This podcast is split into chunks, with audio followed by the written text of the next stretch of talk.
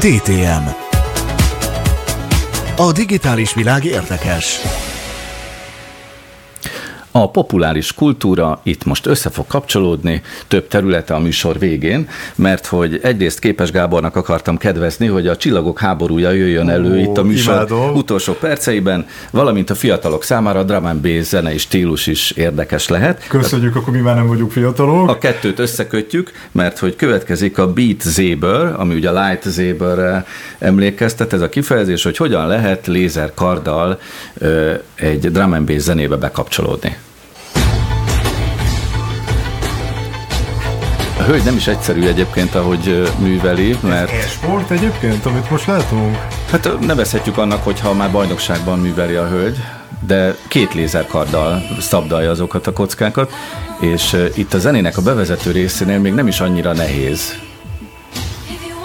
Érdemes figyelni egyébként, hogy több irányba is kell kaszabolni a két lézerkarddal, meg el is kell helyezkedni ügyesen, jobbra-balra leföl lehet vágni, és amikor jön a zenének a refrén része, na akkor lesz aztán igazán nehéz, ehhez kell a rutin. Szerintem a hagymát szeretelni is nagyon tudhat. Szeretelő zenét megcsináltam volna 90-es években. Igen? Hát én él egy-kettő környékén már bármit. De nem lézerkarddal. Azzal. De hihetetlenül ügyes, ezt el kell ismerni. Ez csak utólag rá van rajzolva. Csak hogy mondjam a tipikus kommentet. fény. Elképesztő egyébként, tehát maga a virtuális játék környezet is nagyon jól néz ki, mert például amikor a lézerkardot hozzáér a padlóhoz, akkor látszik, hogy olyan, mintha felizzana ott a környéke, meg a szétszeletelt kockáknak a szélénél is pont, pont úgy, mint a filmben. Elképesztő. Kipróbálnád, ugye Leo? Én kipróbálnám, én zavarban vagyok, mert ez számomra annyira újszerű, hogy, hogy nem tudnám a valóságot és a fikciót elkülöníteni, attól félek. és komoly függés okozna. Abszolút. Csak kellene hozzá egy olyan kontroller, ami a lézerkadra hasonlít. Nem lézerkard kellene, nem? Lézerkard, így van. Igen. És elrontod egy... valaki oda melléd, lép, hoppá. De én csak akkor szállnék be, hogyha Darth Vader jelmezt is kapnék hozzá. Tehát ez csak úgy. Hát minimum. A hölgy se volt Darth Vader jelmez, milyen ügyes volt még. Nagyon csinos szoknyában. Na. Ugrándozott ott a lézerkarddal.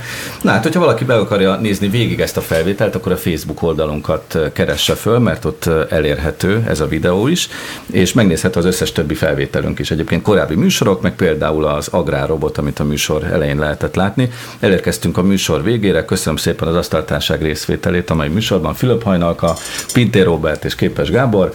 Két hét múlva újra jelentkezünk, és az adásig viszont több helyszínről fognak majd az asztal társaságunk tagjai bejelentkezni, csak egyelőre nem mondom meg még konkrétan, hogy honnan, mert még annyira biztosan nem tudom, hogy honnan. De lesz, lesznek majd bejelentkezések, úgyhogy érdemes követni a Facebook oldalunkat is, meg a YouTube csatornánkat is. Köszönöm szépen a figyelmet, viszontlátásra, viszonthallásra!